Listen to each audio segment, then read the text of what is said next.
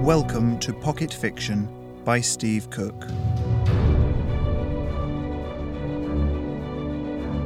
Noctis Point, Chapter 20.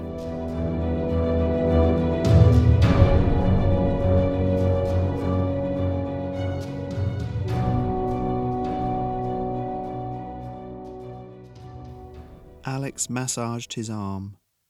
The cast had come off earlier in the day, but it was still aching, a vague reminder of Raz's attack. The week had passed uneventfully. In fact, Alex hadn't seen Raz since their encounter in the residential corridors. Probably doesn't want to mix with the riffraff if he can have private lessons, Kingley said as they sat in the cafeteria. The smell of rich meat stew filled the air, mixed with mashed potatoes and fresh vegetables. Some of it had the tang of yeasty food substitute, but most of it was produced on site, in the small hydroponics laboratory attached to the dome. Why would he? 'Cause he's rich. His dad's rich, he's rich, his whole family's rich. Kingley shoved a mouthful of food in and chewed reflectively. I wish I was rich. I kind of hoped that who you were back home didn't matter up here, Alex said, sighing. Natasha shook her head. What's that thing Mum says? Those who matter don't care, and those who care don't matter. Raz's parents probably had a genetic makeup, the full story, done on him as a child. And do you think he's any the happier for it? I'd tell him. It'd tell him when he's likely to die and of what. They knew he was a psych from early on, so they gave him extra lessons and schooled him. Now he's here, he's not made any friends, only allies. And he's a psychopath. Who do you think's done better out of the deal, you or him? Alex stared at her. Him? I mean, that all sounds pretty cool apart from the psychopath bit. Can't I be me and have all the other stuff? Nope, all or nothing. You're no fun, Alex said, grinning. Defense this afternoon, right? Yep, shielding, Natasha said, TKing the salt shaker across the table and into her hand. Hope you've been practicing. Alex shook his head. Of course I haven't been practicing, he muttered. They finished their meals and headed towards the teaching block, Kingley walking on ahead. Natasha slowed her pace.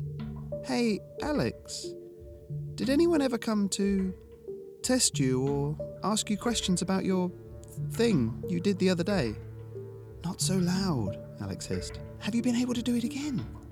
No. I don't really want to. I got lucky last time. No one knew it was me. Raz didn't tell anyone, and apparently neither did the faculty members that spoke with me. Maybe they're waiting to see what happens next. He shrugged. People got hurt, Natasha, because of me. At least no one was killed. Imagine if someone had been learning about, I don't know, how to fire fireballs, and they were using each other as targets. Suddenly a shield goes down and the fireball hits. He shivered. It'll be fine, Natasha said, putting an arm around his shoulder. You don't have to do it again if that's what you want. No one can make you. The intervening week had given them an ease, Alex realised. They were familiar with each other, a trio now rather than singles. For how long, though? Alex knew it was only a matter of time before one of them graduated out of their grey overalls. A quick look around the room, and Alex relaxed. Still no Raz. They joined William and Jessica on the floor, leaving a good space between each other. Captain Harris was sat at the front, cross legged. Today, I'll be teaching you some proper defensive techniques, he said. You may wonder why you're being taught these as part of your TK training. Something you need to realize about psyching is that the skills work with each other. Nothing is discrete. Instead, they all feed off skills you already know. Like molecular disassembly, William said. Captain Harris nodded. What's that? Alex asked. Harris gestured to the others, opening the question up to the floor. Jessica raised her hand. Really talented psychs can take things apart, breaking the bonds that hold molecules together, she said. It leaves a pile of dust behind. The others looked at her curiously, and she shrugged. When I was young, there was a rock slide near my village. A psych, an old guy that lived near us, came to help. He said it was easier to get rid of the big rocks like that rather than lift them with psych. It'll be a long time, if ever, before some of you are able to perform a molecular disassembly, Harris said gravely. It requires an almost unique knowledge of how materials are constructed, the ability to hold an object securely, and to manipulate the tiniest fragments of matter. In that way, it represents a pure expression of telekinesis. Shielding, though, is a dirty topic. It borrows from lots of places. He looked at Alex. You're frightened. An attacker has a knife. What do you do? I back off, Alex said. Move away. Get space. What about you, Kingley? I try to reason with him, Kingley said, but I'm aware of him, aware of my space. I'd probably back off too. Harris nodded. William? I'd try and fight, the thin boy said. Did some karate on Earth, a bit of knife defense. All of your responses were different, Harris said, and I suspect they're not what you would actually do. When threatened, the body defaults to its most basic setting. People run, or they fight. When you're attacked as a psych, you'll resort to your most simple shield. As such, there's not one single shield I can teach you. Rather, I will teach you the basics of shielding and allow you to choose for yourself one that applies to you. Alex raised his hand. So, if I'm a skilled pyro, I might have a fire shield. Right, though fire shields are rare, it can be as dangerous to the wielder or their friends as to the enemy. Most people end up with a hard air shield. Watch. Captain Harris pulled out a beanbag from his pocket and threw it straight up in the air. As it came back down, it silently ricocheted off some unseen barrier about a metre above the man's head. It stopped dead, then slid off at an angle as if it had hit a domed surface. The shield is made by aligning molecules in the air around you and vibrating them in a very thin barrier. Harris let that sink in for a moment as he retrieved the beanbag. Natasha raised her hand. If this is the opposite of molecular disassembly, isn't it just as hard? That's a common misconception, Natasha, Harris said. You already know how to sense things on a molecular level. You do it without thinking.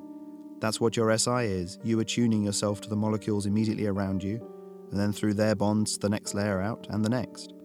We just don't describe it like that to begin with, because asking someone to picture every molecule in the room tends to be overwhelming.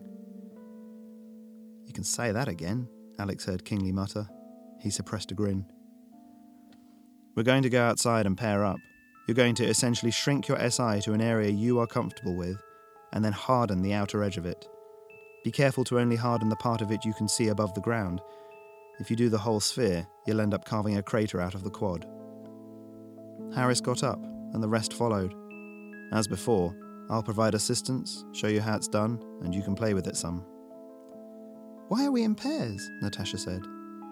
Because you need to make sure your shields work and it's tough to test your own, Harris said with a devilish smile. He went over to a large grey bag leaning against the wall and took out some grey bean bags. These are heavy and will hurt if they hit you. Not broken bone territory, he added as Alex frowned. Just bruises. Your shields need to be effective, so be careful, but push your partner. Try not to aim for the head. The quad was busy, Another class was in session with a teacher Alex didn't recognise, running through a series of battle readiness exercises. The occasional whine of a carbine round and grunt of pain floated across the grass. Alex's beanbag felt far too solid for comfort, and he tossed it into the air a few times as they walked to an empty space. It's going to hurt if this hits me, he muttered. Kingley nudged him. I'll aim for the legs, mate, he said. Don't want to break your arm or anything. Gee, thanks, Alex replied and they sat down on the grass. You go first, for sure. I want to see this. Kingley put his beanbag down in front of him and closed his eyes, going very still, and Alex looked at what was happening a different way, allowing his SI to overlay his eyes. He saw a hard bubble form around Kingley, hardening in places which spread out, connecting with each other to form a webwork.